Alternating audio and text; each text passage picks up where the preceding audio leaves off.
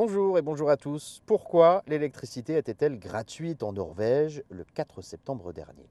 C'était une surprise, notamment pour les Norvégiens. Le prix du kilowattheure est même devenu négatif à Oslo et Bergen, les deux plus grandes villes de Norvège. C'est l'avantage du renouvelable. En Norvège, la production d'électricité repose effectivement à 90% sur l'hydraulique, grâce à un été particulièrement pluvieux, puisque en août, la tempête Hans a frappé euh, la Scandinavie provoquant des inondations et des glissements de terrain.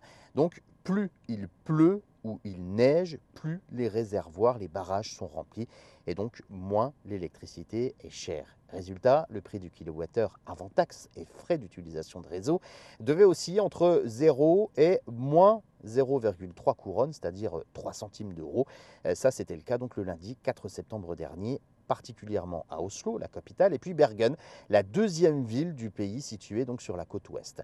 De plus, les températures clémentes pour la saison tournaient hein, autour de 25 degrés le même jour dans la capitale limitant donc effectivement la demande. Les réservoirs sont tellement remplis en Norvège que les producteurs doivent les vider pour éviter qu'ils ne débordent et pour faire de la place en prévision des précipitations à venir cet automne. Alors, petite précision, hein, je vous parlais effectivement d'un tarif entre 0 et moins 0,3 euh, couronnes.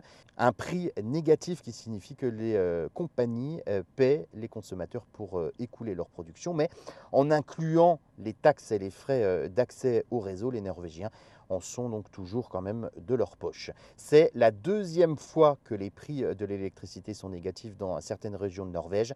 La première fois, ça remonte donc au 8 août dernier.